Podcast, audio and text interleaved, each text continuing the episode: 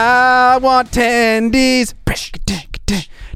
on the podcast known as. uh, Trapped Under Plastic, the friendship simulator for all the pinup painting enthusiasts. That's us. That's us. We are your neighborhood friendly internet friendship when simulator. when are you going to paint a pinup? you know, Everyone's got to do it once. you know, the thing you know, Theo, um, Oh fuck! Oh, uh, Uncle glad you got Huxtables. Yeah, goddamn, Rudy, Theo, Rudy.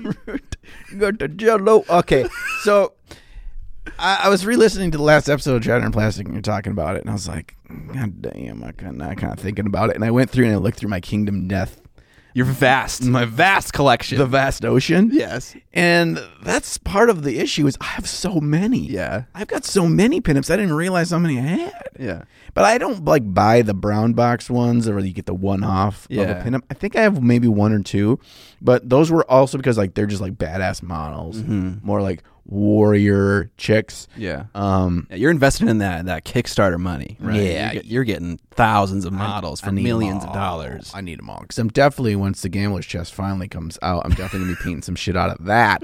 But I think maybe I should, you know, The gambler's chest that you bought 17 years ago. Yeah, yeah, yeah. That's that sounds about right. Math checks out. Um, but I think the the key is now uh, I just paint paint her with like very pale skin, and I know how to do that now. And she's go. blood. There you go. Oh, Done. you're, oh, you're doing that? You're gonna do that again? No, I probably shouldn't. Didn't you get like backfiring on that? I, I got I got in a little internet trouble. yeah. Yeah, and people are like, "This is gross. The police came out. it's gross." Yeah. Yo. and I get it. Like I know, I know that there's gonna be people that is like, yuck, this doesn't really appeal to me. And I I knew that going into it, and it doesn't bother me, and and I don't take it personally that you think that way. Um, I understand if you're upset and you wanted to watch one of my videos and you felt grossed out, so you couldn't watch the video. Like I kind of get that. Um, I think one of the things for me is like my whole life like seeing blood, dealing with blood, all that kind of stuff is a daily part of my life. So I'm so desensitized to it that it it like I guess I just it's I struggle to empathize with how people would deal with it the other way, but also like just so curious. I was so curious. I wanted to do it. I had so much fun making that video. That's awesome. And so I'm like, I'm really happy, and I'm happy with how it turned out. And I it, like, I think the fun that I had showed through. Apparently, not to everybody though, because I got a handful of comments, and maybe this is they're probably coming from a very sincere place, asking if I was okay, like thinking there was like oh, I had gone self harm. no, not self harm, like like mentally. This is a sign that I'm unstable, Oh my gosh. which was my reaction first too. That's like, the first sign you fucking noticed? like, oh no, Every episode of this podcast, this man is clearly off his rocker. Uh, it was like, oh, this is it. Yeah, he's painting the lady in his own blood. It's gone too far. this is the turning point. yeah. A lot of people talking about, oh, what's next? Like, I get that joke. It was funny the first time, and I was like, 70 people have said, like, oh, you're going to paint in your own poop next. I'm like, yeah, poop jokes. I get it. I'm here for the poop jokes. Yeah, yeah. You you created these people. Yeah. Okay, yeah. You, you asked for this. Yeah, I am. I am Dr. Frankenstein. I can't be upset. Right. Yeah. Yeah. Um, All yeah, there will be no. There will be no additional videos. In this isn't the No start bodily of a series. fluids? This isn't the start of a series. Okay. Okay. Because there's there's options left. Yeah, there's. Yeah, there's. ugh. There's All right. Preamble ramble time. You ever heard of the boys? uh, the TV show, or it's TV like show. it's like badass or evil superheroes. Is that what it is? Premise? cor- corporatized superheroes and what that looks like. oh, okay. That's a lovely drinking apparatus you have there, John. Where can I get one? This is this is G Fu- G Fuel. No, fuck the fuck the can. Oh yeah, this is uh, a trapped under plastic mug, which easily fits your G Fuel. I picked this up at the gas station this morning. It's Sonic the Hedgehog peach rings flavor, bro. Oh, uh, that's what you were saying. That thing is Sonic the flavor, Sonic the Hedgehog peach ring. What the? F- You want to fucking try it? Hold on. So it's peach ring flavor, but it also tastes like a rodent. I I think because it's G Fuel, which is like gamer fuel. Oh my god! Is it good? I haven't tried it yet. Of course it is. All right, uh, now I'll get your hepatitis. Okay, As so your as your as, as a as a fellow adult soda drinker, anything that's sweet and bubbly is good is good by me. oh hot damn, Give me that G fuel. This gangster fuel. Sonic is a gangster. This is delicious. It is pretty sweet and delicious. Mm, limited Anyways. edition. Get yours. Not a sponsor. Uh, you know, I decided after the after getting banged last uh, last episode, I'm just gonna like keep testing the waters. Uh, you know, with, with different delicious carbonated beverages in each episode, and then someone eventually is gonna be like, "We need to sign these boys." Yeah, John will drink literally anything, so reach out. Right. I mean, G Fuel, I think they sponsor like Twitch streamers and stuff. Granted, it's gamer fuel. We're just a different kind of gamer. So does Red Bull. Right. Yes, exactly. This is an untapped market Yeah. because Mountain Dew is uh, taking me behind the woodshed. Yeah. Right. And I, I, I can't have it. They're just smacking you around a bit. I know, I don't like mistreating you. All right. About the boys. Sorry for That's okay. dissuasion. So I've had people tell me to watch The Boys, the TV show, for a while, and I haven't really watched it. I'm not a huge TV show person. You know why I haven't watched it? Why is that? They spelled it with a Z. No, they don't. Okay, then I can watch it. All along, you thought this? Damn, I thought it was a Z the whole time. Uh, super violent show. Uh, so I was like, my wife's not going to go for that, but she did go for it, and we're hooked. We're like season two, episode four. Like I don't know, after like two weeks. Wow, it's pretty good. We're enjoying it a lot. And I was like, I wonder if there's any of the boys minis. Sure enough, like I don't know, in the last two weeks or a week, CMON just came out with a zombicide pack for the boys. Uh, okay, yeah. So it's wonderful. It's got great characters in it too, and the models are pretty cool. So I might paint up uh, a little bit of Homelander, which is the the biggest baddest superhero in the show. So are they bad guys? Are they like they're they're like morally, uh, you know, innocuous kind of thing? I would say it's not innocuous. It's pretty full on. Um, Oh. they're they're pretty bad. Yeah. So it's kind of like I don't want to spoil anything, but yeah, they're they're not good people. Okay, all right. There's not really anyone who's good. There's like bad people and anti-heroes. That's kind of it. Mm. So it's fun. Yeah, I, that's been on my sh- it's been on my short list. Also, it's the same boat as you that my wife would want to watch it. But we're watching, we're getting caught up on Umbrella Academy, the latest season of that, and she really likes that. Nice. But I feel like the boys is just one step too far. It might be. Give it a shot. Maybe one episode. Who knows? Okay, okay. We'll see if she wants. It's a pretty cool and it's a pretty compelling story, and it's got minis for it. So if you get into a character, you can pay a mini for it. it. You could bring him into Marvel Crisis Protocol. Yeah, maybe. Wait, no, it's not Marvel. I know, but they're heroes, and it's a miniature board game. You have miniatures. Go with me on this. guy. Okay, I'm with you. You just you, it's like a proxy, right? It's like I'm playing I'm playing as Um, Captain America, but I'm using this other guy that's like the Captain America version of the boys, Yes. and use that mini instead. Okay. Okay, I'm you with that? Yeah, I'm with that. Okay, all right, we're good. All right. What do Okay. you got a little preamble ramble? I thought you were going to talk about the boys on here because you have your boys coming down for this weekend. oh, you should I just talk about my, my plans for the weekend? Yeah, I thought that's what you were referring to. when you I said- turned 30, and we are having a joint dirty 30 party. Oh boy, all your boys turned thirty. All my boys, we all turned 30. Are you gonna like drink some Metamucil and Yeah. And like go to bed at like 9. have a salad? Yeah, something like that. Coming from the fucking 40 year old. Shut up. I ain't forty, bitch. I ain't forty for another twenty days or so, give or take. All right, we got Vince coming. Yeah, I got some stuff here. Vincey V is coming to town. It's like Santa Claus Yeah, kind of. in August. Santa Claus in the mini painting world. yeah, so Vincey V is coming up to Minnesota to spend some time with us here. We're gonna paint some minis. We're gonna hang out. We're gonna record an episode of Trapped Under Plastic. hmm absolutely. cheesy. Absolutely. Maybe do a little live stream, possibly game live stream, maybe painting live stream. I was thinking for that, maybe I should read the new rules that's going to come up in the news section for the new Warcry edition, Ooh. and then we could play that. a little war cry? That sounds like a fun game to play on stream. Absolutely. Okay, You probably throw together some painted models for that too. I have enough painted stuff to Yeah. get a war war band. and Vince likes that game, so I know you know it You don't want to have him just beat your ass in Age of Sigmar. right. No, I do not want that to be uh, recorded. yeah, I don't want that either. I mean, I kind of lose all the time on my own stream, so it doesn't really matter. It's par for the course. yeah, I didn't catch the end last night. Who won, Dan or They fucking tied what the fuck? nine to nine. There's No fucking ties. They're apparently I've, isn't I've never soccer. tied in a Song of Ice and Fire, but they tied nine. I don't. I don't believe a game should be allowed to tie. That's why soccer's a stupid sport. It's like, oh, we're good. You guys can all go home now. dude. Everyone, every English person in our comment section now is just hating on you. I know. I know. I'm sorry. It's a bad sport. Not only did you call it soccer, you're calling it bad. It's soccer. I'm from America. I'm not gonna. I'm not gonna be a douche and like call it what another country calls it just because that's what they call it. Because I'm not that country. It's like me calling it aluminium or whatever the fuck they call it. in- Aluminium. aluminium, which is not how the word is pronounced. well, it's actually spelled differently in England. Because they're because that's. ugh, I don't Did they a- change it or do we change it? No, when when the element was discovered, the guy that discovered it spelled it aluminum and pronounced it aluminum.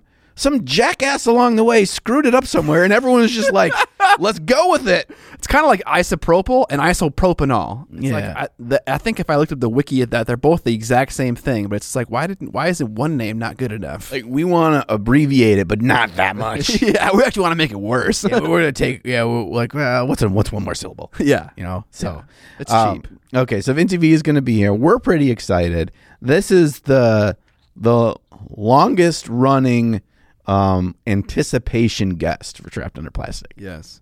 i'm not sure what we're going to talk about i'm sure it's going to be amazing but like i feel like we need to hit something that like lets everyone see the true Vincey V, right you know it's got to be a topic where we're going to get some fucking quotable quotes Okay. okay Okay. all right so uh, i don't know we, we got to think on that Okay. we got to think on that What's gonna bring out Vince's true nature? We should talk about all the games he's made and how the rules are shitty. yeah, we should just do live reviews of his entire career. um, it appears that on page 37 in Reign in Hell, There's a fucking typo. uh, the well, you used the wrong version of there. we had a, just a grammar troll, dude. and just see how long till the cracks start to show on his Yeah, surface. yeah, yeah, yeah. Oh man, no, we wouldn't do that. We love Vince way too much. We're just gonna have a lot of fun. But uh, we thought we'd share that with the goody peepees that uh, we got Vince V coming to town. So here, that episode probably end of August, early September. That episode will be live. That So, sounds about right. You yeah. know, mark your calendars. Um, speaking of calendars, a little update: uh, Las Vegas Open painting classes. Um, our class is almost sold out. There's uh like a couple tops, a couple spots left. And we wanted to share that with y'all. If you're on the fence, if you're like, yeah, I think I'm gonna do it, or I am sure, you should, you know, shit or get off the pot. because I'd hate for you to say in like a week that like, yes, I'm definitely going, and then the spots are all sold out. So Mhm. this Three spots left. three as of the recording of this episode. Get on it. And uh, we will see you there with bells on and tendies in pockets. Yeah, tendies in pockets. We're Yeah. gonna keep them warm in our pockets. Bro, I'm just gonna have pocket tendies all con long. I warm and like, soggy. I was like, I'm feeling a little bit like I want a snack. I'm like, I got you, dog. Got this tendy in here. Pocket. pocket tendies. I just have a. I, I'm like a ban, like a bandito, Yeah, yeah, yeah, a bandolier. bandolier. That's the word too. Bandito is a, is a person. yeah, yeah, it's a character. Yeah, Well, what like what if a bandito is wearing a bandolier? That'd be crazy. That would be awesome. Covered in tendies. It's bandception. It feels like that should be a miniature. We should. It already is a miniature. Every single fucking Guild Ball miniature is Bandita wearing goddamn bandolier. we got tendies in there. We just need to green stuff some tendies into the bandolier. Just little you Batman utility belt of like Oh, throwing yeah. star tendies. Yeah, dude. I Tendy man. like that. I like that. I feel like I had one more thing. You do. You uh, so Eons of Battle recommended you a book. I saw this comment as well called "The Infinite and the Divine." I don't know if there's a the at the beginning of the book title, Infinite and the Divine. Okay, so I'm not sure if this was Jay or Nick from Eons of Battle. Eons of Battle, uh, fun, cool YouTube channel uh, with Nick and Jay. And in the last episode of the podcast, I'm, I think my gut tells me it was Jay because he he talks about books and lore and stuff often. I don't know if if Nick knows how to read, so I don't know for sure. But fucking wreck. but I think uh, I think it's Jay, and he said, um, "Infinite and the Divine reads most like a real book," um, and he's read a lot of uh, Black Library stuff. So I'm like, okay, so I ordered it on Amazon. yeah, honestly, I guess you probably shouldn't be taking like book suggestions from me because I don't really read a ton. Sure. But I know a lot of people like the ADB novels. Which I'm. A, are you further on now? Yep. Yep. I'm almost through the first book in the omnibus. Any opinions change? Um it's cool. Like there's some there's some interesting drama unfolding now. And so it's it's in it's piqued my interest of what's gonna happen, even though I'm pretty sure I know what's gonna happen. That's okay. And I could be wrong.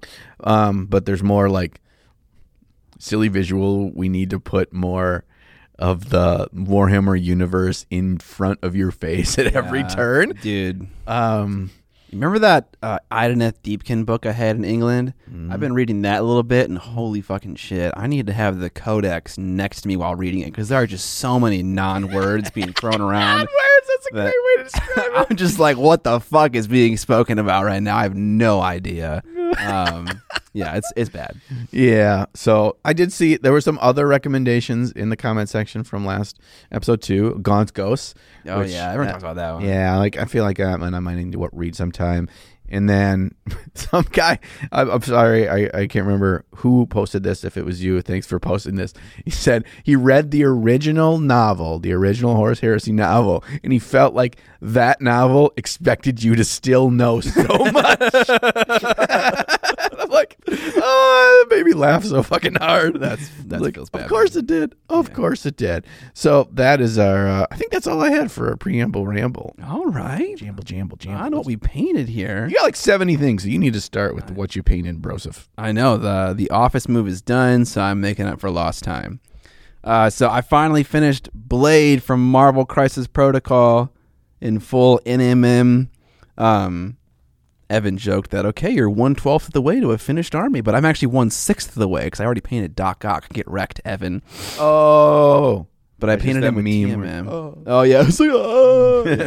uh, so that was fun. I took like five streams, probably like eleven hours to paint. Uh, when I got toward the end there, kind of phoned it in on the base, did some airbrush work. I actually think the glow on the base is really nice because it's it's not fighting for attention. Like you can tell what it is and it has enough of an interest color differentiation, but it's not going bright. If I did this, I probably would do it overdone and it would your eye would go too much down there and not up to him. So I, I really like it. Yeah, I shaded it with some purple. purple shadows. Yeah, so I got some. So basically, the green is like the highlight. The there's a little bit of blue in the midtone, and then there's purple for a shadow. Um, yeah, that was pretty easy. I could probably put like some greens on like the undersides of his knee pads and things like that if I was gonna really like kind of drive home the whole it's OSL and glowing thing, but I just didn't really care to. Got definitely ran out of steam toward the end there. Um, and I can't. Uh, you know how like you have like a easy way to paint NMM. Like you've kind of developed an idea. I feel like I need to develop that so I can like paint NMM in a faster way, um, and get you like lots of futzing on this? I do, yeah. I kind of always do. I kind of feel like when I sit down to paint a model, at, at that time, I decide is this a futzer or is this not a futzer? You know, Uh, sure. I can't paint a model in like five hours. It's either like one hour or ten. Um, Sure, sure, sure. So I'm, I'm I need to strike a middle ground here. Oh, Um, that's an interesting thing. Yo, you forgot to paint something did I? On his his. Oh yeah, no, sheaths, fuck that. Yeah, bottom of I those. just edge highlighted those. I was like, I am not painting those silver, dude. I'm so done with NMM. I think this model is a great example of really benefiting from NMM because it doesn't have a lot of color variation, a lot of like interest in terms of contrast to it. It's because that's what you paint him like how Blade dresses, which Oh, is yeah. very kind of monochromatic. Yeah. If you did silver TMM paint on this, and even if you did shading and then highlighting and stuff, I think you'd have nothing to kind of show off with the model. Yeah, And so I think this really benefits from it. And he did a good job. I really did all black too. It'd be even like you know because he wears all black. He doesn't wear a white shirt like I, I gave him there. Yeah. Um, yeah, it'd be like a lot of boringness. Wesley Snipes. So yeah, that one's done. Um, during a Patreon meeting, I finished up this navigator. Uh, I bought a navigator team for Guild Ball because they seem like a, a fun guild. Very different than the way my morticians play. They're all about scoring. Um, super fast paced uh, army. Is this like one of the last ones they released? One, I think so. It's either that or it's the Lamplighters. I can't remember if those ever came out actually, but it's like an hour long paint job, nothing too complicated. It's solid though. It's really you have the enough differentiation in materials. Did you do a wash over this? Oh yeah, I did uh, that typical Rafaela Pica speed painting strategy that he taught me. That I made a video about like a super long time ago, where I painted your uh, darkness. What is that game called? Massive dock. Massive darkness minis in that video. Um, so yeah, and then kind of a similar approach for this dog, which is for Vince's wife, Kathy. Um, I did the speed painting approach, but I also I, I worked on the face like independently. Like I painted the face like I painted Blade, and then I painted the body like I painted that Navigator model. um, so I kind of just yeah that model. Oh my lord! I gotta tell you when uh, when a model's got a bunch of detail on it that I can't really tell what it is, it really kills the the painting feng shui. Yeah. Um, I don't know what it is. Because it, I think I have been there before, and I think what it does is it puts this giant roadblock in your decision making. Of like you're looking at the things, you're deciding what you're going to do next. So you mm-hmm. think this is going to be this, so I should put a darker color next to this brighter color, or I'm going to mm-hmm. use a blue here. But every of one of those decisions, you're like, "I- is that a fur? Is that chainmail? Is that a rope? Like everything you try to do, like the bottle's like, ha. Yeah, What do you think? Yeah. Fuck you. Just tell me. I know. It's like I have to be like thinking about and making these decisions the entire time. It's n- nothing's super obvious like what it is. But then on top of that, there's just so much shit on that model. There's so much shit. Bags and belts and crossbows and like a bamboo thing under the crossbow, and it's just like, bro. Okay, I have a theory about this, and uh, uh, I don't know if I mean this definitely happened with the advent of 3D sculpting, right? When someone sculpts something by hand, they can only like make details like within reason because like it's small, right? Yep. But when you're fucking zoomed in in ZBrush, Oh yeah. and you're just making all kinds of shit, you're like, this is gonna be great, and then it's like, no, look- it isn't. It looks like you've got a blank space the size of a continent, I know. and on the model it's like a millimeter by millimeter. yeah, exactly. You don't need to put th- something there, man. I know. so the last thing I did was I 3D printed this Void Spirit model from Dota 2, and I went through like a, a sculpting process with someone on Fiverr. His name is Felix, um, and the first round of that, his face he had like tons of wrinkles in and stuff like that. I'm like, bro, just get rid of all of those wrinkles because like those things are just gonna shrink up. It's gonna make his cheeks and his forehead just not be a nice smooth volume to paint, and they're gonna look. It's gonna be like really difficult to paint and not have them look like super ancient and old. And I'm so happy that I said that because the face looks looks great. You can see a little bit of his eyelid. He's got like some smile lines, stuff like that, but nothing too nothing too crazy.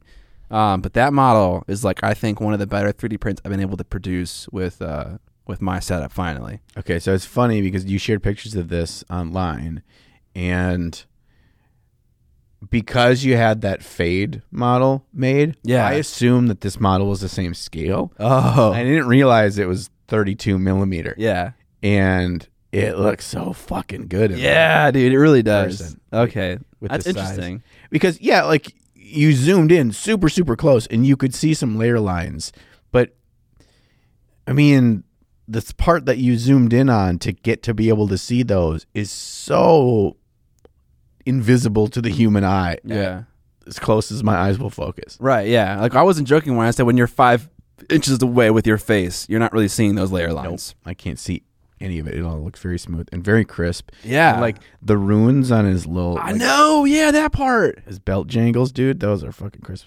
So there were some problems, like his beads on his hand, like the under his hand, like the there's like a couple beads that are like half beads. I don't know how that happened. Like, how does the bottom print but not the top? Um, Ah, so it looks like a support shoe. Possibly, yeah. But I, I- you would think that the bead wouldn't start printing higher up. It would just start halfway through the bead and then complete. Yeah, like it's missed. It missed where it was connecting, and then it kept doing the next layers until it got to the midpoint of the bead where it actually hit. It hit something. Mm. I, I mean, I'm sure that's not right, but it sounds like it sounds right in my head. Yeah. It sounds right in my head. That looks really fucking good. Yeah, and I started painting some Blood Rage miniatures, but I haven't really done anything other than just clean and zen- zenithally prime them. I'm doing another video about painting a model in 10 minutes, one hour, and 10 hours because my Discord is currently uh, doing that. And when I did it last time, like a year and a half ago, um, I did it the reverse. I did 10 minutes first, and then one hour and 10 hour. I'm gonna do 10 hour first this time. That's gonna be like a lot better for the speed painting process, and I'm gonna try a different approach for the 10 minute model versus what I did last time, which was like a black undercoat and then really fast base coats that are like kind of pseudo highlights where the black is still the shadow. Yeah, I yeah I think that that reverse mentality is is probably it's probably going to give you a better, uh, almost assuredly, will give you a better result on your faster ones Yeah. because you'll you'll have experience with the model to know what makes the most, impact. Right.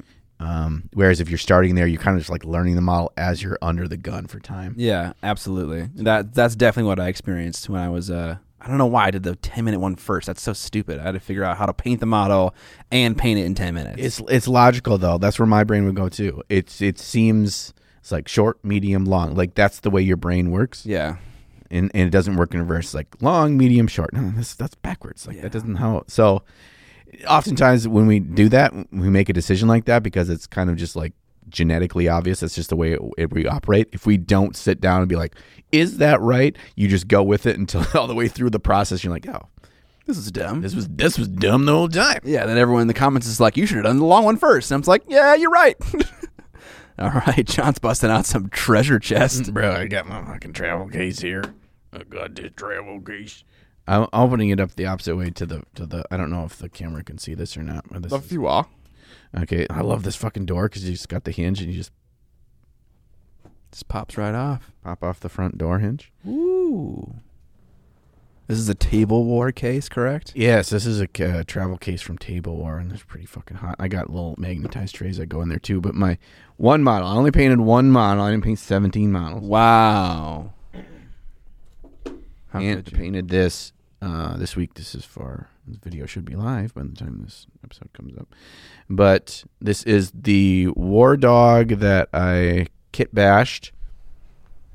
Um, and I painted him up. I painted him up as a world eater. And I just I had so much fun with this. I just got lost in it. And my goal, my plan was to paint it in two days, and I ended up taking four, like four eight, uh, eight to ten hour days.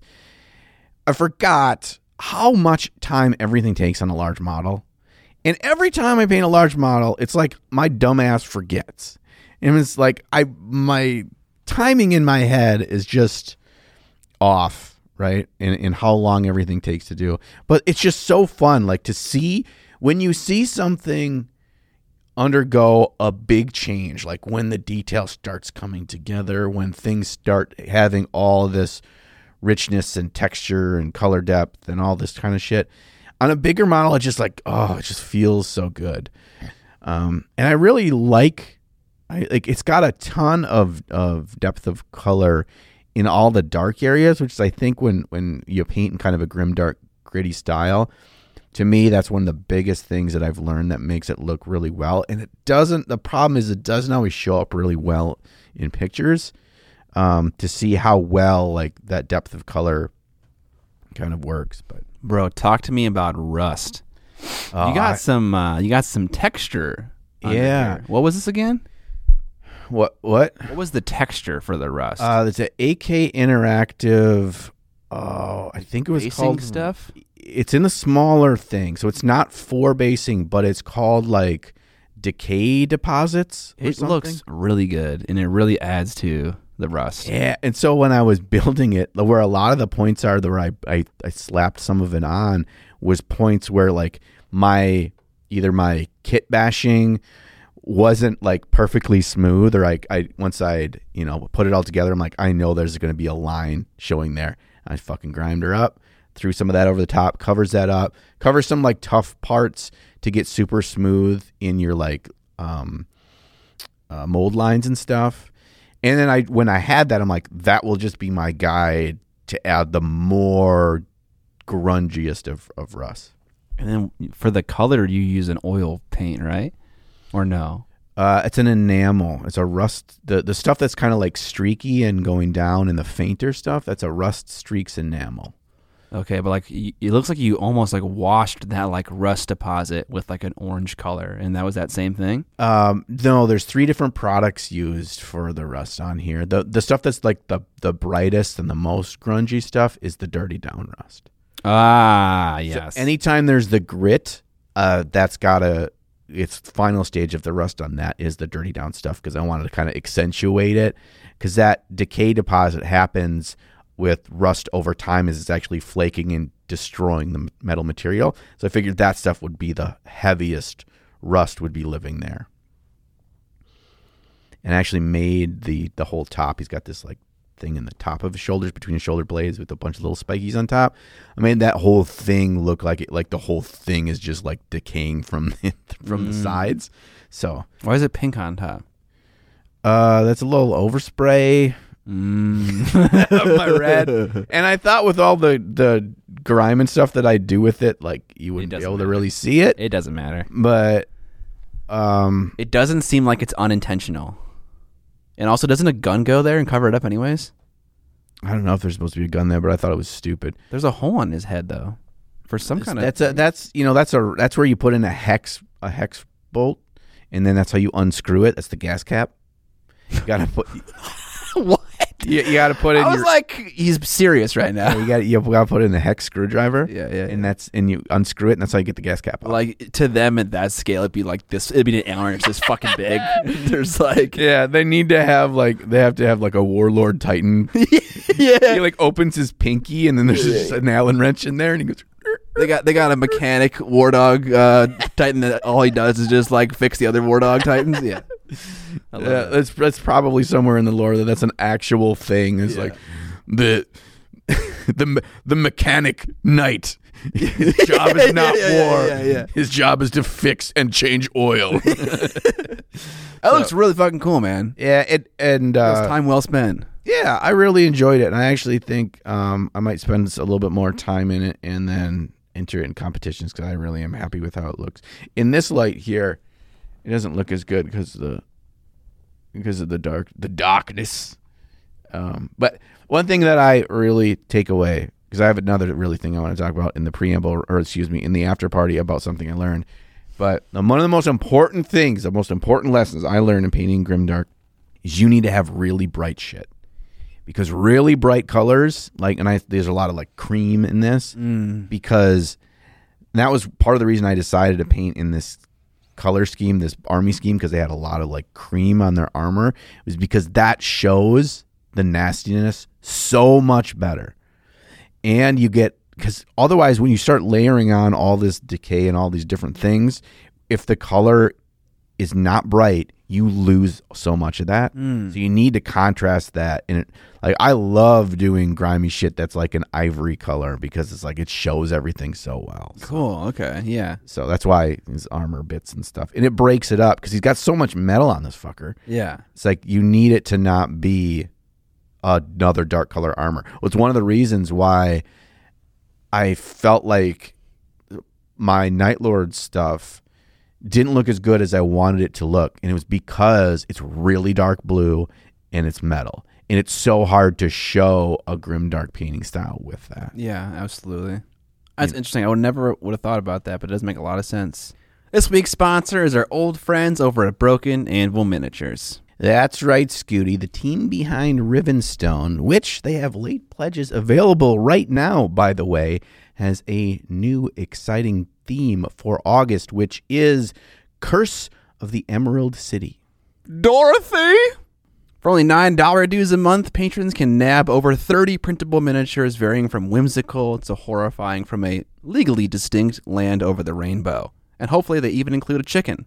This month, you'll find everything from a motley crew of heroes to guild folk to clockwork soldiers and many, many other creatures along the way. Okay, so I suppose if there's a clockwork soldier, that means they are referencing Return to Oz, which is the superior version of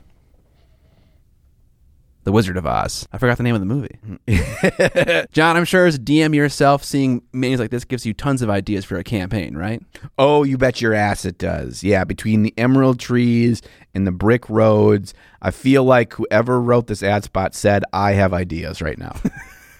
All these finely detailed miniatures, even Aunt Em and Uncle Henry would think you're delusional if you didn't. I can almost hear Auntie Em's voice right now as an NPC in my campaign. Luckily, that can become a reality because included in every month of the Patreon, they give you all the stats for 5e D&D stuff. So boom, you got it. So boom. That's right. The Curse of Emerald City month over at Broken Anvil should fill a wealth of needs from running an RPG campaign to maybe even a hint of nostalgia. Most importantly, the minis look cool. That is the most important thing. Thank you to Broken Anvil for sponsoring this episode. You can find all their stuff in the show notes and description below. Now on to the main topics. Dream sequence after a natural disaster. What are you talking about? That's my campaign idea. Oh, of course. Where'd you get that idea? I fucking cancel out your button. Does it work that way if I push a button then push another button? No, it locked it down. I thought I heard a tiny bit of it. There was like they hit we hit simultaneous button presses. Yeah. And the little robots inside the thing couldn't choose. And like good You can change the behavior, so you could change it where it would like layer the sound effects. Oh. Um, Yeah. We there's like a the bunch of different button we need the push clapping and the laughing. Yeah, because yeah, maximum chaos. All right, all right, we got another multi-topic discussion segment for you because you guys enjoyed it last time, so we thought we'd do it again. And the first question comes from our one and only John Nenas. Hey, I, I, I, I had an idea. I had an idea. So I was talking to Scott about this randomly over text the other day, and then I was like, maybe we should talk about the dumb podcast. and he's like, oh, I'll That's, talk. that's the voice in, in my head for you whenever you're typing to me. Yeah, I'll talk about the dumb podcast. Yeah, I did what I talk about. exactly, exactly that. You want to catch some toads? Toads, like the boxes. No, no toads. Oh, toads We can lick them. by the pod. oh yeah, you you have the nasally boy like yeah. and I talk like yeah, yeah, yeah. All right, so uh, well, after we licked, after we licked some toads, we came up with this question. All right, my question is: Is ranking paints and paint brands an actual good idea? We've been seeing this more and more lately. There's been a number of videos um, on y- the YouTubes about ranking paints or saying which paint brand is the best and putting them in order, which is S tier needs a needs a nerf. You know? yeah, like a nerve of paint range. and then you know what is what is D tier and needs some rebalancing so it can make its way back in the meta. um, y- Uh, yeah. Is it good or is it bad? I don't know. I think at face value, probably it's bad, yeah, but it's also helpful at the same time. yeah. I th- I think that like people want to know that the choice they make is a good choice. They're spending their money wisely. They have a mm. thing that is going to help them mm-hmm. and not have to fight it. It's going to make their paint jobs better it's going to make them a better painter and, and so on and so forth. I'm not saying that's what actually happens, but I'm saying just our monkey brains look for path of least resistance.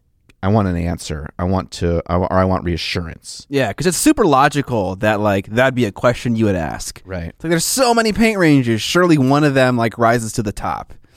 And I feel like for the majority of the situations, they're all very usable. Yeah. I kind of came to this this and tell me if this connection is not a correct way to look at it. I almost kind of looked at it as like getting a car. There's a lot of different car brands. Mm-hmm. There are some that are known for certain things, like Toyota is very reliable, right? Or you know, Porsches are Sexy. very sexy. Say it. Say it. They're Yeah, sexy. They're they're they're sweet. Uh, Mercedes are you know if you want to tell everybody you have money, you know like there's all these different reasons, but it's not like they're like you go to the the the internets and they're like this one is the best car. You shouldn't buy anything else. This is the best one. right. That doesn't exist. Also, individual you know experiences may vary Mm-hmm. you can say the Toyotas are most reliable, and they've won awards for that. There's even awards for the cars, so you can kind of make yourself feel better in ranking them. But that does not to say you don't go get a Toyota and the thing's a lemon. Those things do exist as well. So I thought it was similar. Like everyone's looking for what's the best car, just like everyone's looking for what's the best paint. When in reality, you have to, you have to more look inside of yourself Mm. and say, what do you want? What what is like most lines up with how you paint or how maybe how you want to learn to paint and then what are options that do that well Mm. What's most available to you? Um, yeah, absolutely. Every car gets you from A to B. Every paint range gets you from an unpainted model to a painted model. exactly So yeah, I, I, I definitely agree with the analogy. One of your better ones. Yes. One of your better ones for sure. yes i think uh, uh, i'll stop doing analogies now forever because Yeah. I, I hit the I hit the mountain Yeah, absolutely. yeah Um, yeah. I don't know if there's anything more to say about that. yeah well i mean i think the the big thing to me is like there's so much individuality in in this question to put a blanket statement over it. You can't because like if you go down and test things to determine which is better, it feels like there's a there's an innate bias in doing so. And I don't mean that like you're doing something wrong by doing this testing or you're wrong by making such a video. But I think that how you go about quantifying Yes. Is going to be biased in what you include and you don't include. There's also a certain amount of like scientific responsibility that you have to your audience to come up with a actual conclusion, right? Right. If you phone it in and make claims, your data is meaningless. But people will not know that, and they will listen to your advice, and they will be upset when it does not match the experience that they were like maybe kind of promised. Yeah. And it's hard. That's not an easy thing to do. Like, how do you measure viscosity of paint? Yeah, you In a you you need way. you need scientific tools Yes. designed to do that. Yes. You can try and you can get like close and you can factor in like a percent error and stuff like that. But like it's not it's not an easy thing to do. You can't just like feel it out, suss it out. Like there's a certain amount of that absolutely. Like how do you enjoy a paint range? That's absolutely a, a valuable thing to comment on. But like to measure viscosity, coverage, like how strong the paint is once it's cured, its light fastness, like how much it fades in sunlight and shit like that.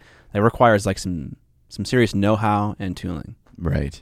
And I think for for most of us and how we actually go about using this, it's like freaking Consumer Reports. Consumer Reports does all that stuff for us. If you don't know what Consumer Reports is, you're not old like me. But it's it used to be you'd get this little this little magazine, look like a little Reader's Digest, and it did all these comparison testings within scientific labs that compared all the different dehumidifiers or blenders or vacuum cleaners. And it tested them all and it gave them all individual rankings in these a dozen different things and cars were in consumer reports as well. And then it just gave each of them a final score. And then based on the final scores because they were all tested in they broke down how each scientific test was done and how you fell into different ranges based on how you performed. So they did all of that work for you, and then at the end you got the numbers. And so it's kind of like the Wirecutter is now, Yeah. um, but it was like before the internet. it's probably still around. You probably can go to consumerreports.com and I think it is a website, yeah, because whenever I search a thing that isn't a Wirecutter article, that's what I get. I get Yeah. a Consumer Reports website. yeah. But they, they're uh, it's that kind of thing where like they do all the scientific work, so you don't have to. Nice. But if we're not doing all the scientific work to give you a conclusion, you should be careful about listening to us. Yeah. And I'll talk to myself in that. Like, I will, you know, I, I'm not immune to that. I know that I, I'm not going to go through all those tests. So I think a better way to approach it is, and I think people are doing this. I think people that make these videos are doing this. We just need to listen a little bit differently because I think we're most of us, myself included, I'm just listening for what's the right answer when in reality they're, what they're actually spending the 12 minutes of the video talking about is the pros and cons based on firsthand experience.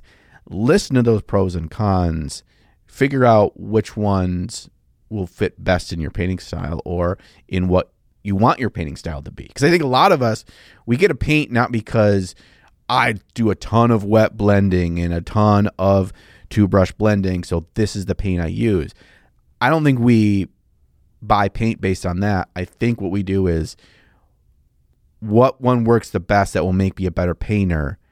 So that's the one I want. And you know, better painter is such a generic approach to it. Yeah.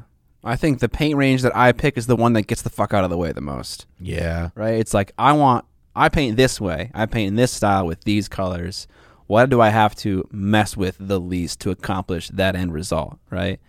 Like cuz everyone paints in a different way. Maybe you're painting with very opaque, distinct layers. Maybe you're glazing shadows on top of a midtone or or on a highlight to get midtone and a shadow. Like everyone's approach is different. And whatever paint doesn't feel if a paint feels like an extension of your artistic body, that's the range for you or whatever. Like not you don't have to, so the thing is we, you don't have to even stick to one range, right? You know. You could have multiple ranges that work for a variety of reasons.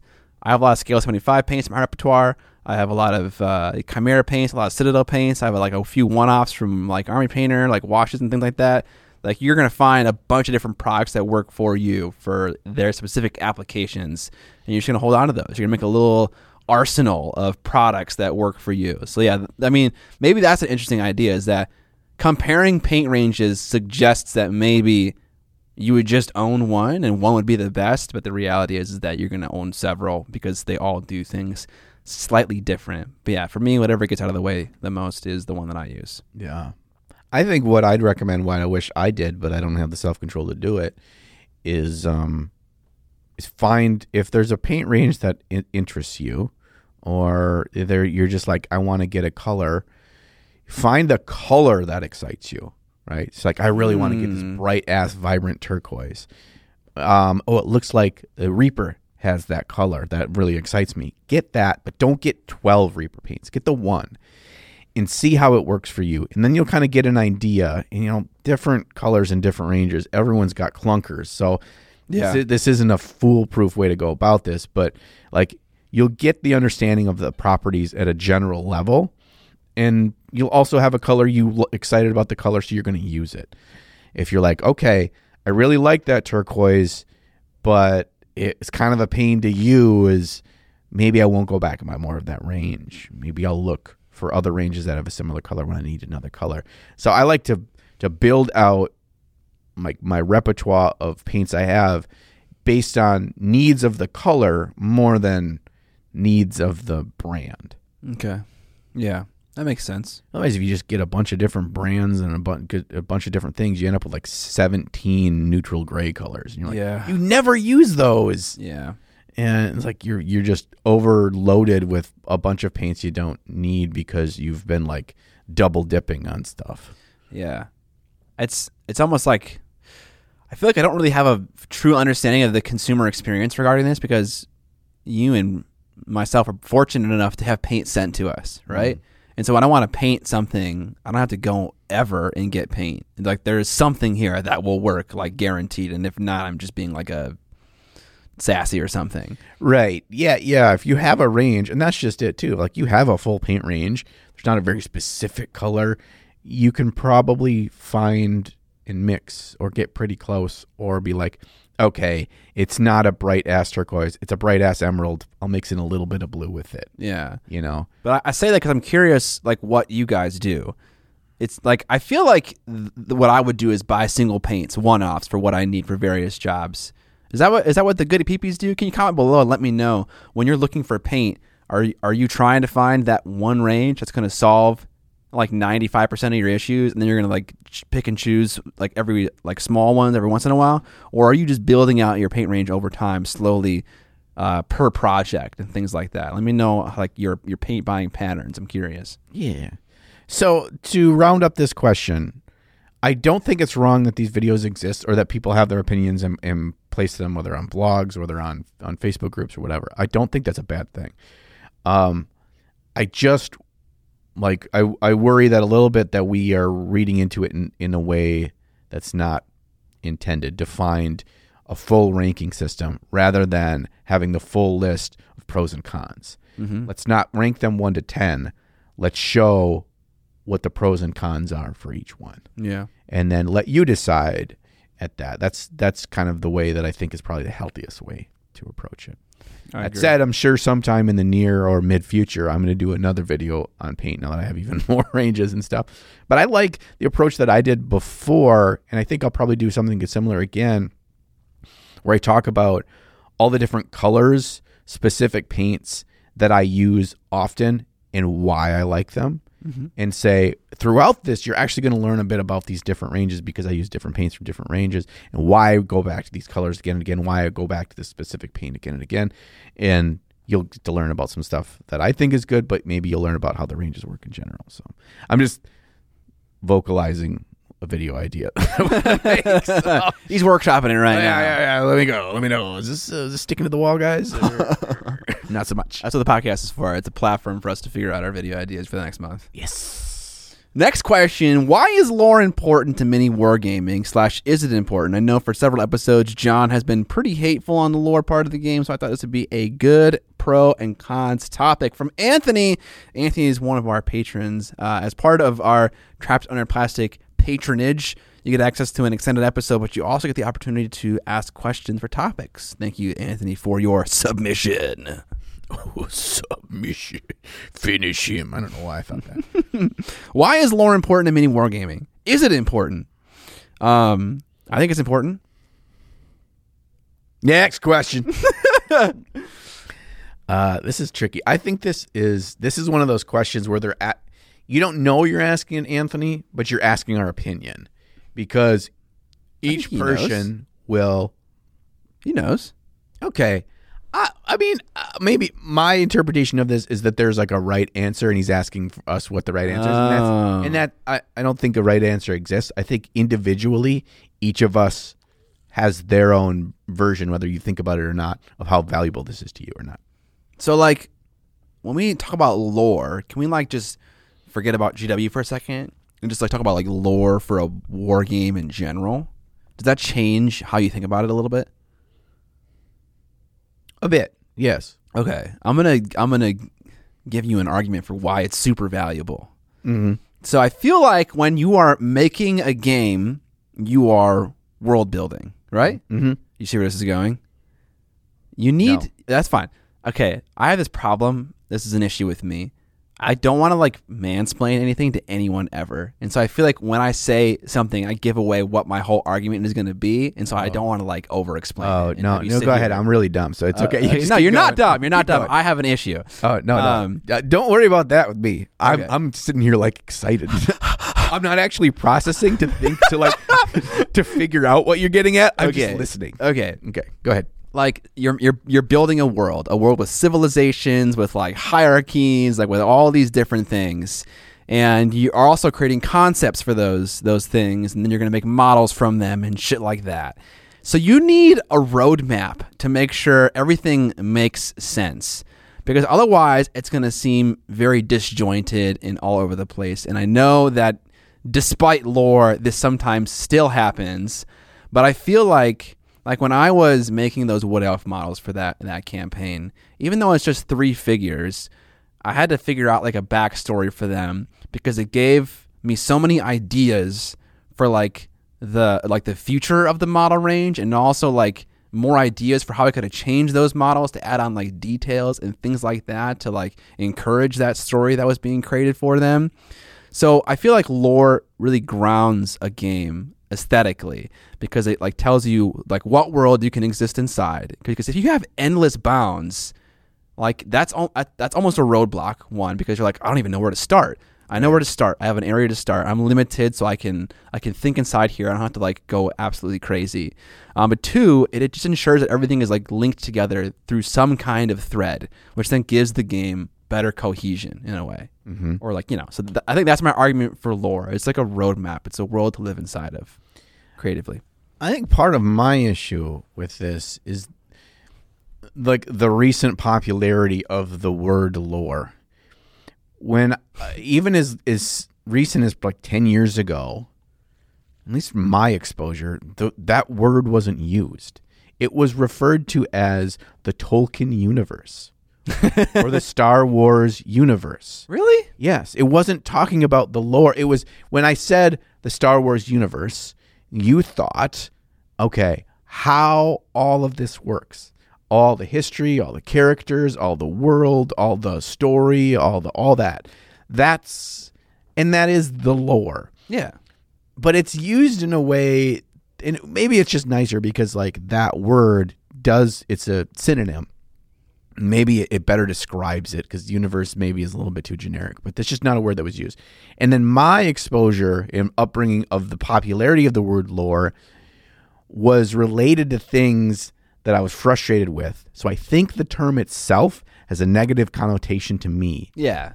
Also, it's a bit of a joke. Like, obviously, you like fantasy stories that in some way is a kind of lore. Like, Yes, just- it, it we're is. We're making the lore, and and I think about it. I like to equate it to things like, um, obviously, novels and, and book series is, is really, really important, but like movies and video games as well. I think it's a sliding scale. And I think it also depends on what you want to get out of the game. If I want to play a game that's super interactive, that's super tight from a rules perspective, it's really, really fun, it's really engaging. Every time I finish up a game, I want to schedule my next game or I want to rack them up again and play another game.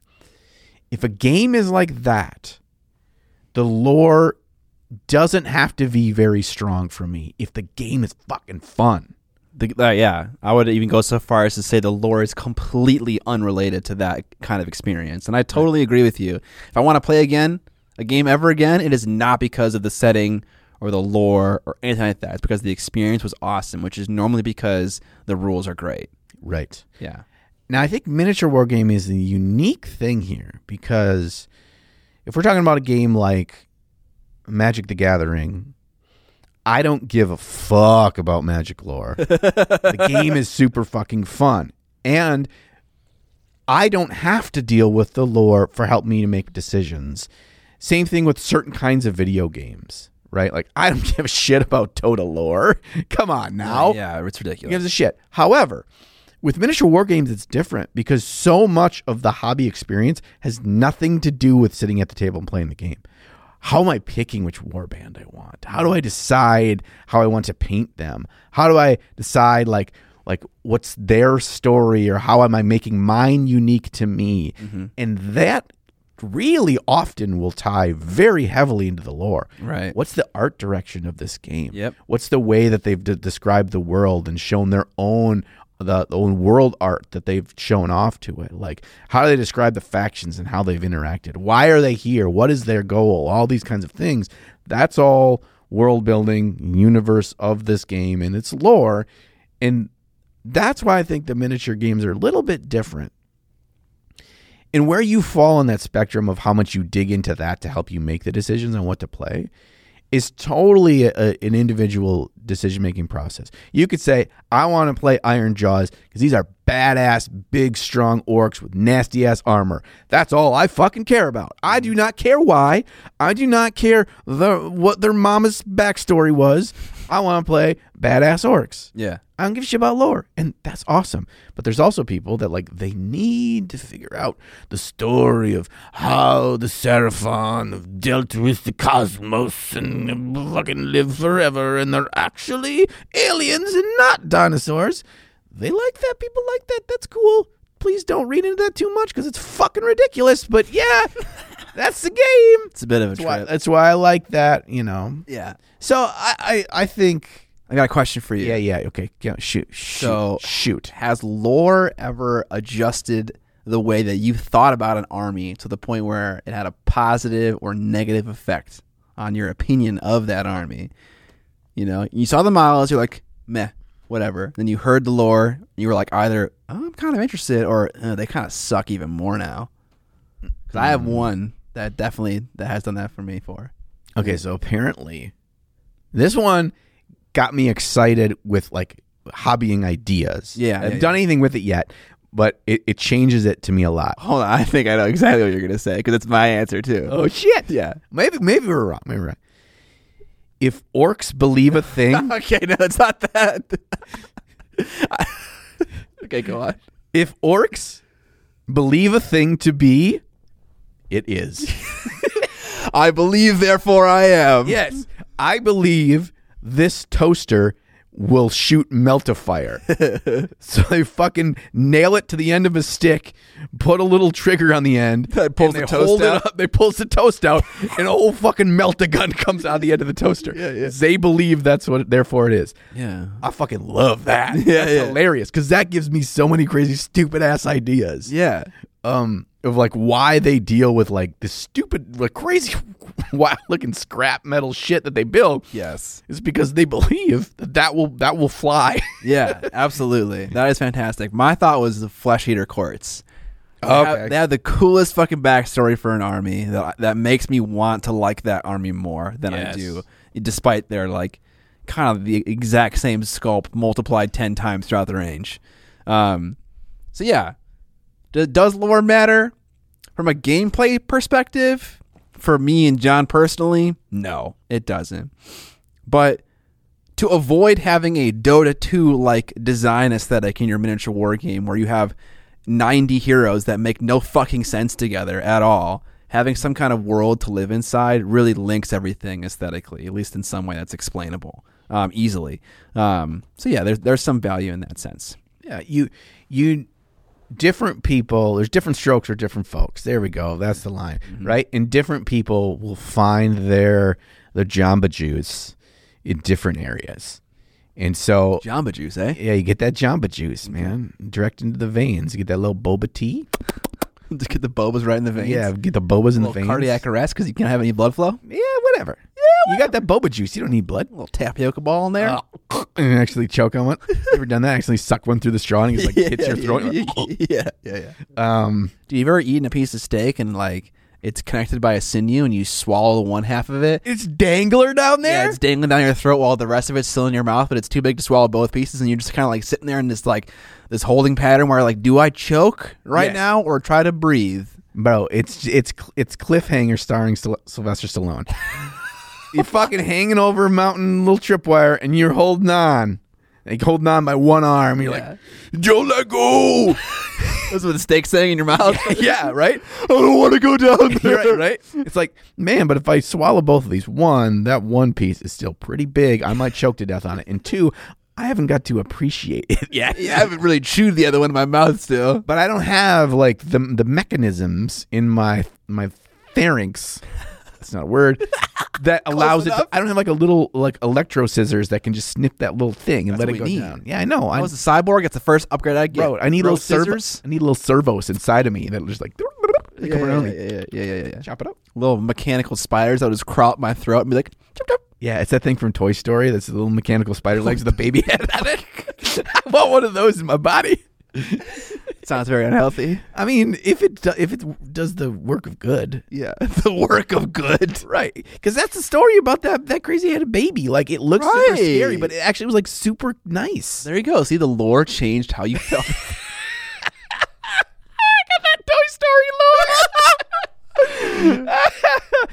Oh man. Okay. I mean, different people. Like there are people that play video games to enjoy the story, and I'm like, I don't know what kind of animal you are. I don't. I've never seen you in the wild. okay, okay. What kind of what kind of gamer are you? Are you the kind of gamer who plays one game for ten years and gets really good at it, or do you play like ten games in one year to enjoy them all? Um. Or where are you in that in that universe? Yeah, that- that's a, that's a that's a fucking deep cut here. I know. I want to be, and I have been for like my foundational roots of video gaming is a, a fucking no lifer. Yeah, Right. yeah. Right. Like that's it. Is like I played.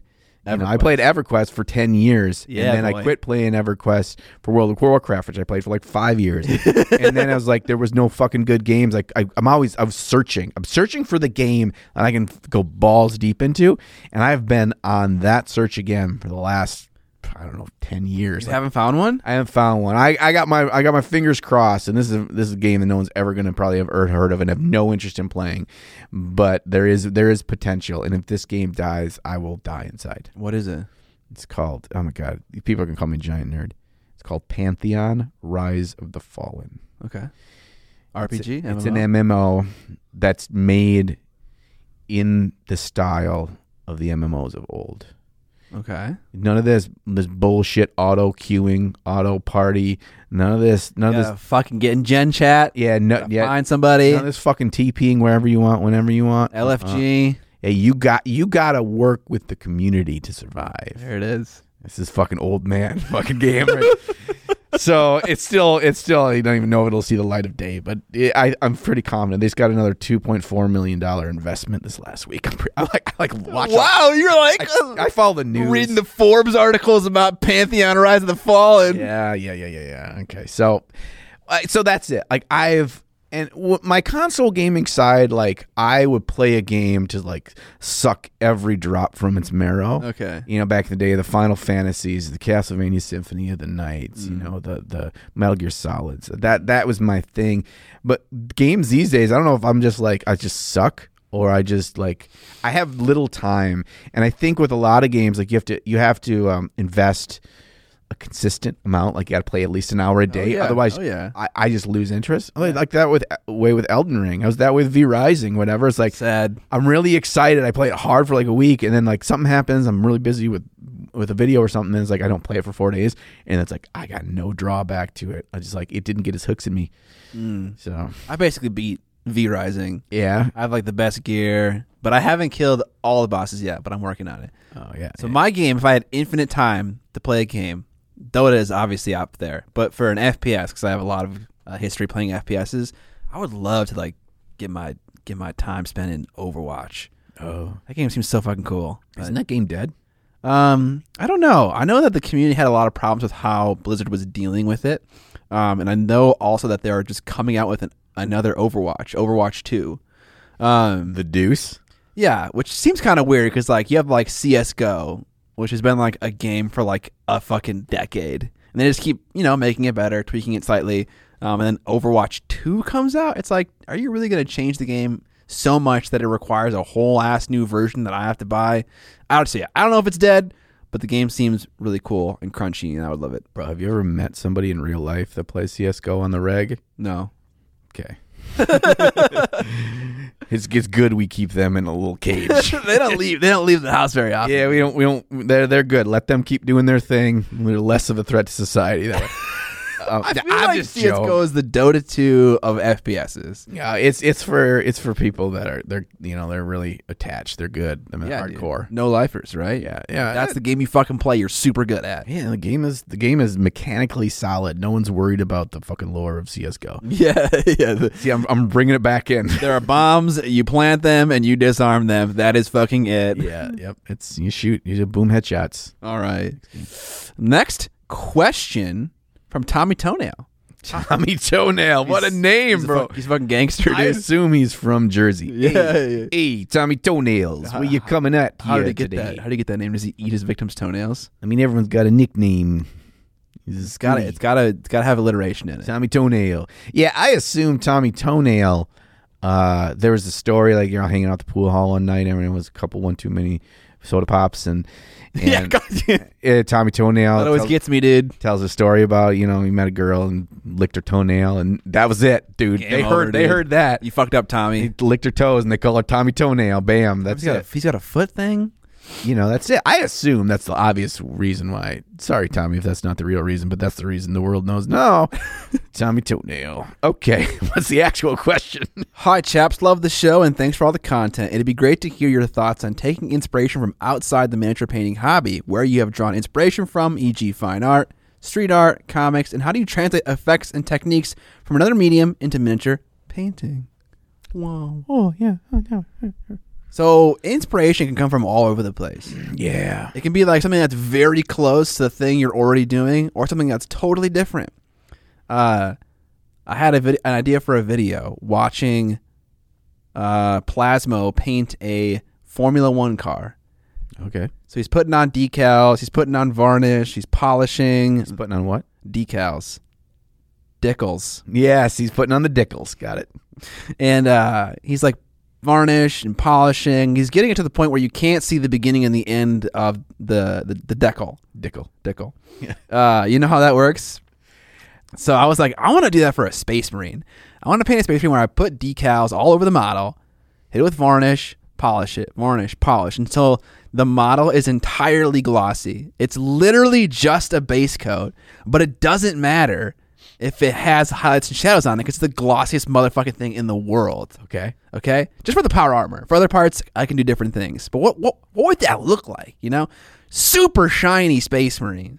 Um, He looks like a he looks like a like a NASCAR where there's just logos over fucking everything. well, not that crazy, but like yeah, like some shoulder stuff, maybe some knee stuff. Not super crazy. So that in that situation, inspiration came from a model kit painting video. It's like very similar, but it also can come from like I don't know toaster ovens. We're back to the Yorks and the toasters. Yes. um, I think one one thing that really helps me, um, and I have to remind myself of this too, is to just be more present. I think that's just overall is a helpful thing as a person. And you you you're a better person, so don't be such a shitty person. Uh, He's talking to himself right yeah, now. yeah, John, quit fucking up. Uh, just be present and absorb. In the real world's a great place for that, right? And so, being able to walking down the street and you see a uh, fire hydrant and where they they screw on the the fire hydrant things on the side, it's all rusty. And so you get to see what red paint looks like, and with, there's like seven layers of this red paint, so there's cracks in it and whatever, and then where the rust meets and what the streaking looks like as it goes down. Like in the real world, because what we're doing is we're painting to try to mimic reality. Mm-hmm. So reality is really the, the the best muse we have, because no matter we're playing painting fantasy, science fiction, these otherworldly things, how we're still approaching them are at like at a micro level, at an individual surface level, are directly relatable to real things in the real world that we can touch and see. So, like analyzing the real world is, I, like I find I get the most inspiration and how to uh, achieve something technically from that. And I take a lot of pictures of stuff where I just like remind myself of like I'm I'm trying to approach something, be like, what's an example of this? Oh, it'd be like a sheer dress. Okay, let me look up pictures of a sheer dress and see how it actually looks because our brain likes to have visuals of a vast number of things, but most of them it, it keeps them at a low resolution so you can keep so many of them. So you, when you picture sheer dress, like in your head, you don't actually look at it in your mind's eye what it actually looks like. It gives you like a generic version of it. Mm. So re-referencing real pictures or real life, you know, just go to the J.C. Penney's and just walk around and look for a lady in the dress. No, okay, don't do that. What the fuck are you saying? I was like, if you hang outside the dressing room, eventually a lady will come out wearing No. a sheer dress and you take a picture. But don't do that. Do not listen to that advice. Don't do that. Um, you know, just find real world examples. So that's from a micro, Google images. Don't be a fucking creep. that's a micro level. Macro level, like the color schemes and ambiance and environment and that kind of thing. Um, there, there's just so much wild stuff out there that's beyond the kind of the miniature scope stuff. You know, that's like looking at storyboards from like art mo- from movies and stuff like that. And you're like, oh, I'll do something in this neon post-apocalyptic 80s inspired universe like oh, i'm gonna go look up some blade runner shit There you go. you know like find find stuff out there like movies are a great way um you know and also like comic books and stuff like that it's like you you can go down a hole to really find stuff that you had no idea you were looking for but it's like you have to like set aside time for yourself to do that Yeah. I think it's really important to ask the question constantly how can I apply this to miniature painting? Everything. You're looking at everything, just ask that question constantly. Make it a routine to ask that question because you will find very interesting answers to those questions and that will like change the way the hobby looks for you. Like I was at an art fair and this person had like had like dune art and the way it was constructed was a picture frame of multiple Z depth layers. So like the further away it got from me, there were more layers. And each layer was a frame that had some kind of paper craft art in it that was 2D. And over the shadow box yeah, like a shadow box, like a deep shadow box. And over the course of 20 layers, it built a 3D object because the layers were combining together to make a sandworm or something like that. Uh, okay okay And so I was like, could I make a backdrop for miniature painting that was one of these boxes? Where the further away it got, I could have one frame that have like a tree on it. You know, I could even like put bark on this 2D element to make it look like it was a little bit more 3D. And the further away it got, I could just use paper because it's like kind of like really far away and it's like dark and you can't really see the 3D shape of it. I could make like a frame that would then like look super cool when I took a photo from that front angle. It would have like that whole 3D depth thing in the background. It'd be really awesome. That's like the next level of what Roman Lappat's doing with the picture frame uh, Yeah. art. Uh, it's like you have the still the dynamic, the ability because you're kind of working in two dimensions of how you pose the figures, and you don't need the entire figure to create a scene, whatever. You have that, but then it's like like Yeah. twelve layers deep behind them of the environment. Yeah. And the first ones can start out more detailed and specific. You can get less detailed the further away it gets. and then the, the background could even be a little bit hollow. Put some white paper back there, kind of light it interestingly. Boom. You have like a really awesome, really cool, deep backdrop for your model. It's like in that very last layer, you just have this little goblin head poking out, just a little bit. You can hardly see him, and he's like, Yeah. "Toasty." Where does he say toasty? Yeah, Okay. yeah. Okay. Because it's a little, it's a little Easter egg. I don't know. It's fucking I like it. G Fuel's messing with me, man. Uh, graffiti, great place to find like color palette inspiration. Uh, John turned me on to the idea of using comic books to find pose inspiration. Um, because oftentimes miniature painting is all about capturing that snapshot, that Sports Illustrated front cover like pose of your model. He's not just kind of standing there, he or she isn't standing there and just being like a normal ass person. They're like they're like Blade here, who's like riding down on a wisp of shadow, about to slay whatever zombie thing is under these floor tiles. Um, so it's like they're very cool poses, and like there are so many cool poses out there, and comic books definitely kind of inspire that quite a bit. Yeah, I feel like that has come a even in the, the short history, especially with dealing with with um, digital sculpting. That miniatures have come a long way with dynamics and posing. Mm. Um, obviously, Marvel Crisis Protocol is a great example of it because they are literally comic book characters. It Yeah. needs to fit the lore. Sorry, I just, uh, had a little Willow moment there. Where I like, turned into Willow, turned into a fucking sheep. You idiot! whoa, whoa. Um, but anyway, back to Willow. So, yeah, so there's uh, there's a bunch of that. Like they've worked with that with Marvel Crisis Protocol, but you've seen it like even the history of like Games Workshop of them going from everything was sculpted in green stuff to like really understanding and embracing the technology of of ZBrush or the online sculpting, digital sculpting, of having more drama and dynamic poses in their models. And so so I just look for models like that when I'm thinking about kit bashing or like changing stuff. It doesn't take that much to change an angle of the hips, to use some some bending of the knee or something with an arm up or down a little bit, and it can look so much better with very minimal changes. So you know if you want to make your lieutenant sergeant or whatever the fuck you call them like to be slightly cooler Now the days they got a lot more movement in them but but now and again they fucking show new model stuff like this is how i feel about this new goddamn warcry models new goddamn warcry models there's so much that there's like ah standing there like, goddamn he-man i'm like you have the technology you fucks With great power comes great responsibility. Games Workshop. listen to fucking uncle ben Was that quote from Spider Man? yes it's from, the, it's the original original spider-man with The Tobey maguire the movie Yeah. Not the it's comic book. I actually I don't know that, but like it became like that quote was like the biggest fucking takeaway of that movie. It was. It's fucking primo scene. that too. Bonesaw. Bonesaw. Uh, you can also get inspiration from other board games. I, I would I would recommend you use Google Slides.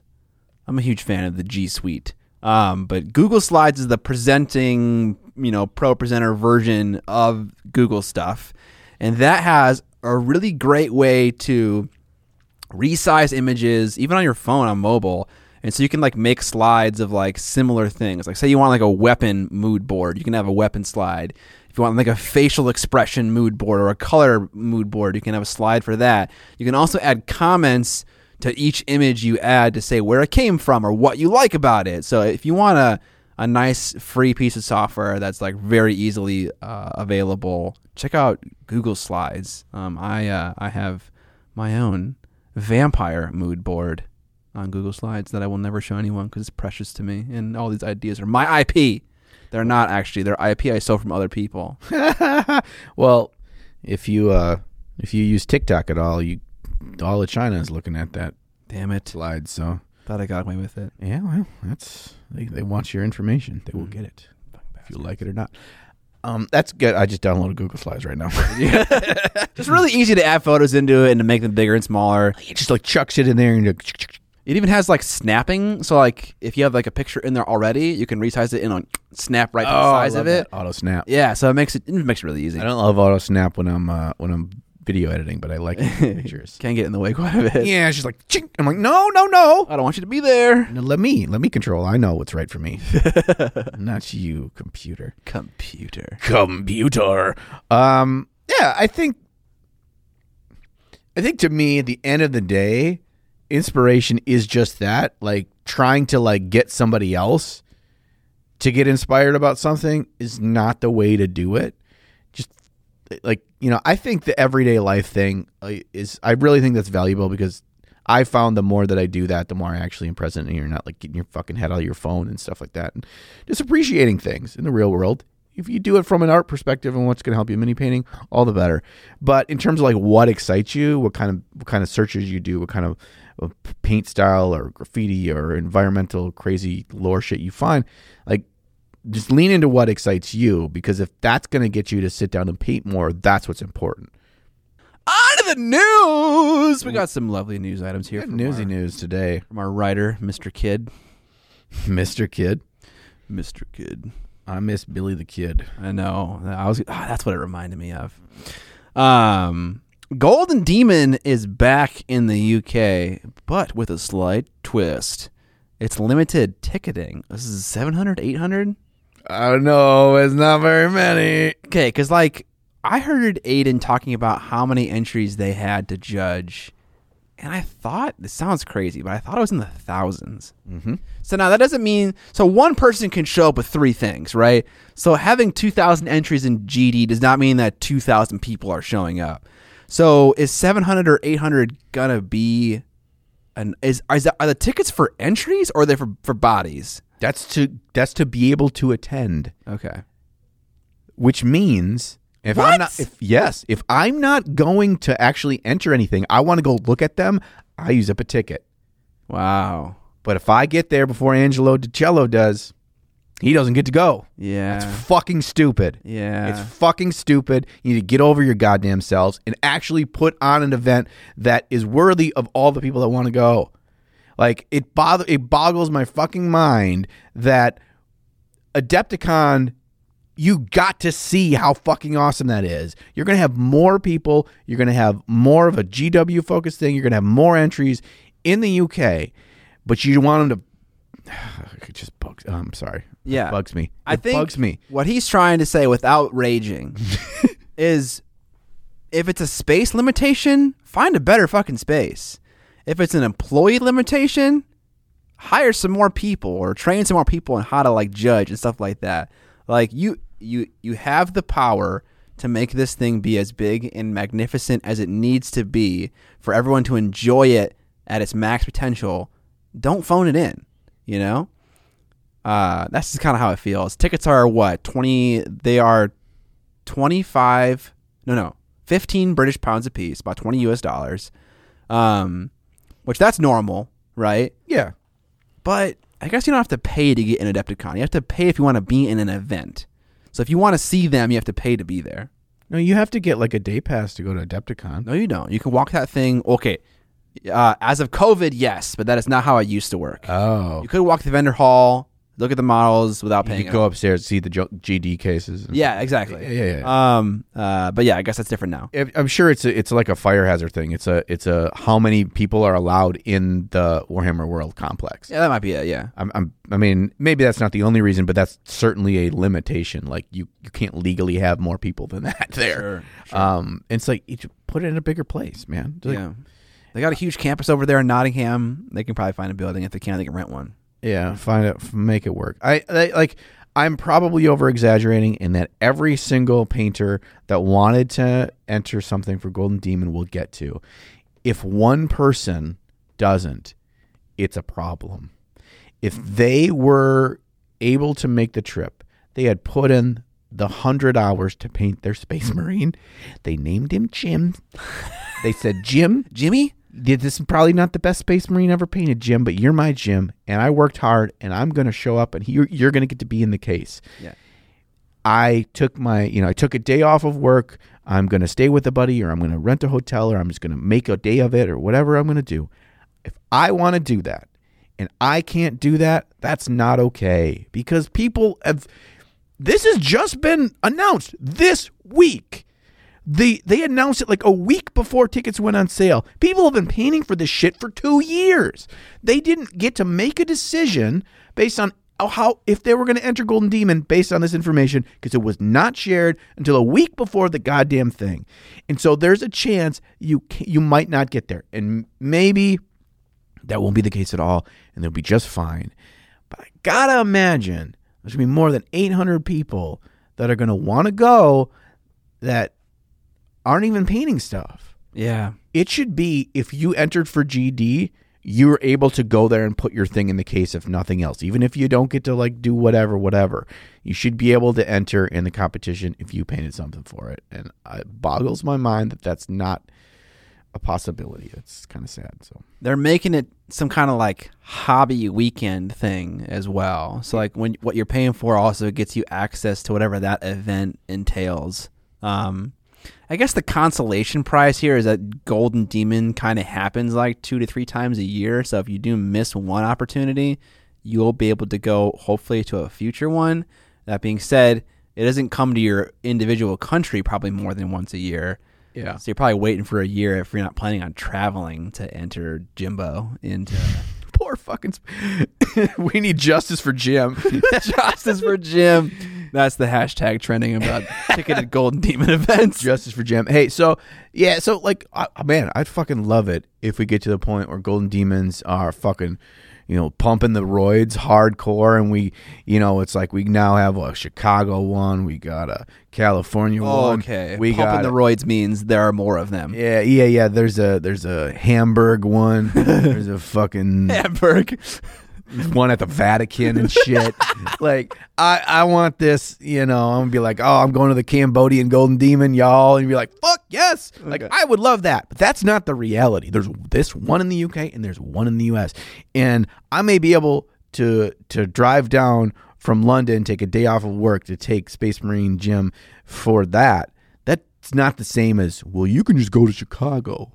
I, I, I you can't expect people to do all that. hmm So that's that's just my thought on that. So I hope I'm wrong. I hope it's amazing. That's awesome. They're doing a full weekend. Yeah. I, I'm I'm all for that. Them making this bigger. But if you're gonna make it bigger, then you need to, you know, nut up. yeah. You know, you need to be like, look, we're gonna rent a jig, big fucking convention center. Yeah. Like, you know what? Because as cool as your weekend is, it ain't fucking Adepticon, buddy. Not even fucking close. So if you're gonna do this, then you got to do it. Otherwise, Adepticon's always gonna just teabag your ass. So.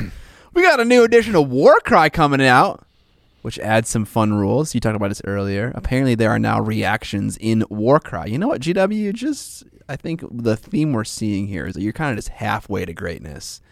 Just make it alternating activations. Warcry is alternating expectations. Well, then what the fuck are the reactions for? He's like, sometimes you chuck a spear at me, and I'm like fucking ninja moves. Like, The ah, Knock away. reaction is I get to go after he just chucked the spear. No, no, no, bro. You don't know how to fucking de- deflect arrows.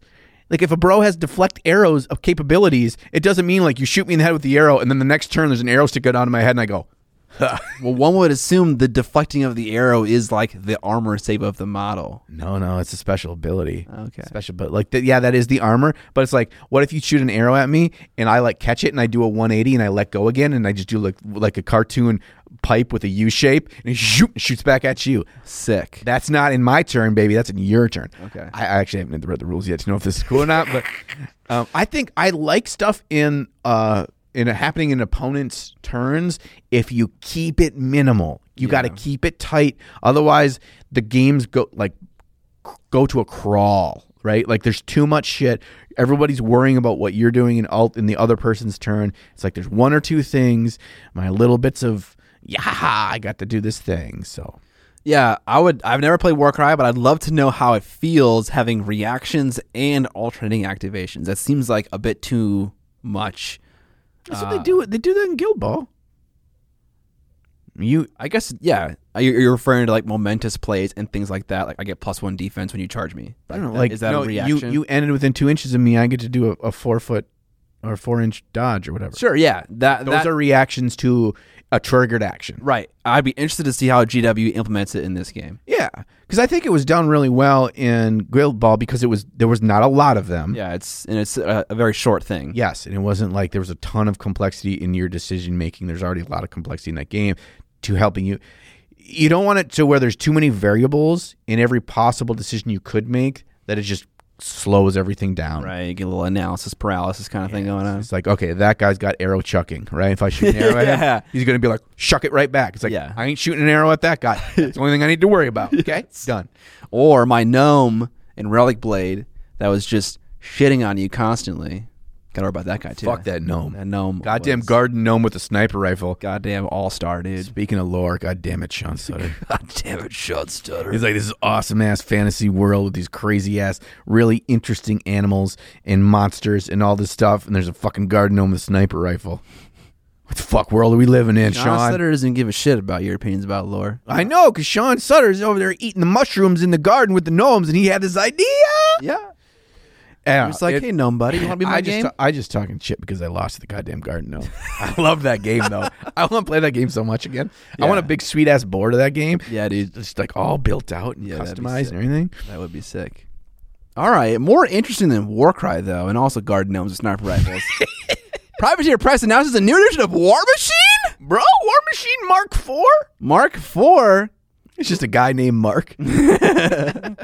We were discussing this before we started the podcast, but both of us kind of thought that P3 was dead and gone.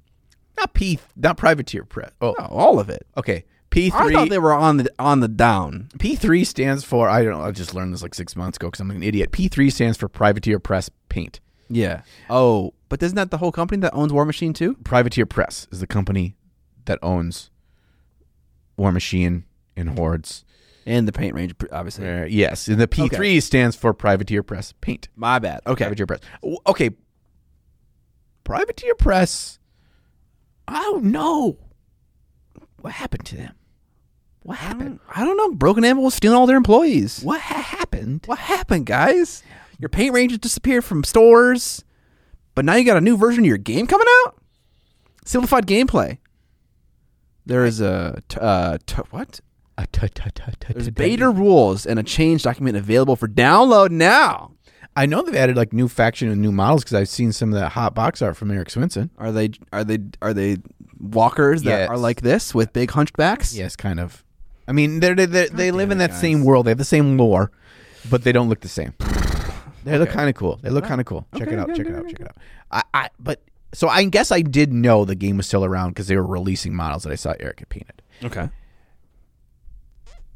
That's a it good makes point. sense that they'd come up with a new edition. I mean, some people like th- we still have like a, a, a small scene of people that play War Machines You do? at in Rochester. It's not a very big city. It's like people really like the game. If like if you like the game, you like the game. I've heard that it's similar to Guild Ball, but I don't know if that's just because they use gauges for measurement. You roll dice. you yeah. have gauges. Yeah. Ergo Guild Ball. uh, no, so yeah, I don't know how similar it is, but it's definitely a game on my list to try for sure. There's soccer balls. No wait, Soccer balls and robots. soccer balls. So yeah, you know that that's in the newsy news, and it, I, I believe that that's worthy of, of discussing. The, the microphone is slowly sliding away, so I was like, "Help me, help me, help me!" I'm back. We also got a new bolt action starter set, A Gentleman's War with Afrika Korps, and Eighth Army, and everything you need. Start up a game, a campaign in the Western Desert Theater. Oh yeah, like the old uh, the West Africa um, battlefront, from World War mm-hmm. II. Dude, shout out to people who play historical war games. At some point, I'm going to give it a shot.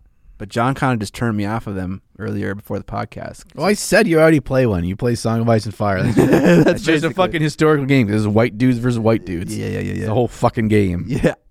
Sounds about right. I mean, there's one thing of giants. There's a couple of dragons, but they're only for one faction.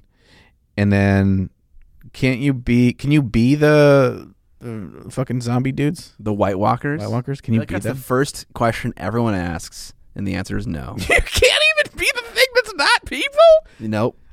Uh, and they like have to make that faction at some point, don't they? It seems like they have to. But no, they're just gonna keep bringing out more white dudes. Yeah. I mean, they, they are called White Walkers. Sounds pretty on brand. Right, right, right, right. I mean, they got they have the like the art assets that they've like for the show and stuff. They've made a very specific look to them.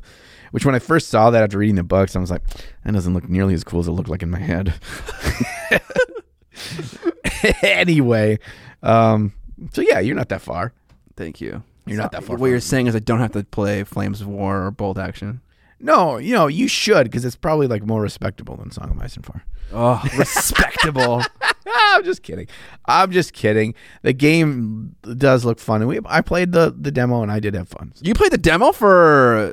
Song of Ice and Fire. Oh, I thought we were playing for one of these uh these uh, historical games. No, I did not. I did not have a gentleman's war, but I would have a nice, like I'd have a mo- monocle and a cane if I played a gentleman's war. Yeah, I just want to try it out because I'm like interested. I'm interested in what kinds of rules they use, how it's different than other typical miniature war games that I normally play. Like everyone's got something to offer, and so I want to know. I want to know what the historical games have to offer. You you want it all? I do want it all. You have anything else in the newsy news? Nah, nothing else. No, that's literally all the news. Everything that's happened in the world as we know it between now and last episode, you've just heard about. All right, welcome to the end of the podcast. Thank you for sticking around all the way until the end, listening to us hammer on about nonsense and bullshit. Bullshit. Can I talk We about one more bullshit thing real quick? Absolutely. Fucking Italian restaurants. Okay. So here's the deal, right? I don't Nazis know about, coming. I don't know about you, but I don't really like going to nice Italian restaurants unless they make their own noodles. Okay? Cuz uh, like there's a couple of nice Italian restaurants in my town. Went to a new one for the first time in the last week. That's why I'm bringing this up. They don't make their own goddamn noodles. I can make fucking spaghetti at home, bros. Like I buy the same dried spaghetti that you're fucking using, and you're gonna charge me twenty three dollars. I hate it. I think it's stupid. I think they're ripping us off. I think yes, the marinara can be quite good, but unless I'm getting that fresh ass noodles, I don't like your stupid Italian restaurant. That's all I gotta say about that. There's more to Italian cuisine than just nudes, though.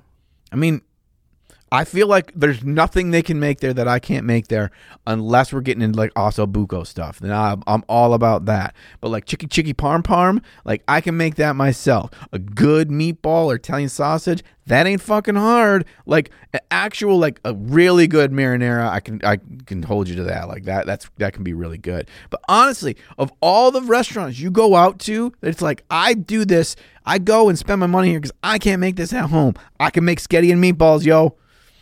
I can't make I can't make a fucking ch- you know General Tso's chicken. No. I'm not good enough at that. What about tiramisu? Are you a tiramisu man? Tiram- tiramisu. Yeah, ladyfingers. Oh, a little that, that's cream. fucking hard work. Yeah. That's delicious. But that's dessert, right? Okay. What can about get- I what can about get that. focaccia? Lovely, soft, pillowy bread with like like deep wells in it that like have like some olive oil and some maybe some other mix-ins. Nice little appetizer thing. Yeah, that's all right. That's all right. But I can get I can get goddamn mott sticks at Arby's. Mozzarella sticks, dude. okay. bruschetta, come on, bro. I can do that. you can do that. I can, br- dude. Bruschetta is not fucking hard. All right, bro. I can chop up a tomato. I can get a goddamn thing of basil leaf and mozzarella myself. This is fucking eighteen dollars for that shit. Easy. God damn it. I'm sorry. I'm sorry. I kind of agree with you, right? You're going out to a fancy restaurant, you want a fun experience, right? yeah. I had a little bit of a moment when I realized that not all Italians eat fresh pasta all the time. You know, they make dry uh. pasta too. It's just convenient. Yeah, unless I got a grandma. Like grandma makes it. Grandma's just making fresh pasta every Yeah. fucking day. Oh, it's fucking delicious. Dude, sound off if you have an Italian grandma who makes fresh pasta every single day, 'cause- and then also give me your address. Yeah, we will show up Yes, we will. just for that, just for when grandma's making some pasta. Which is every day. Yeah. Okay. Should I shill now? Okay, yeah, go ahead with the shilling. I'm done with the ranting about Italian restaurants. if you like this podcast and Olive Garden, you can support them both with the links in the description.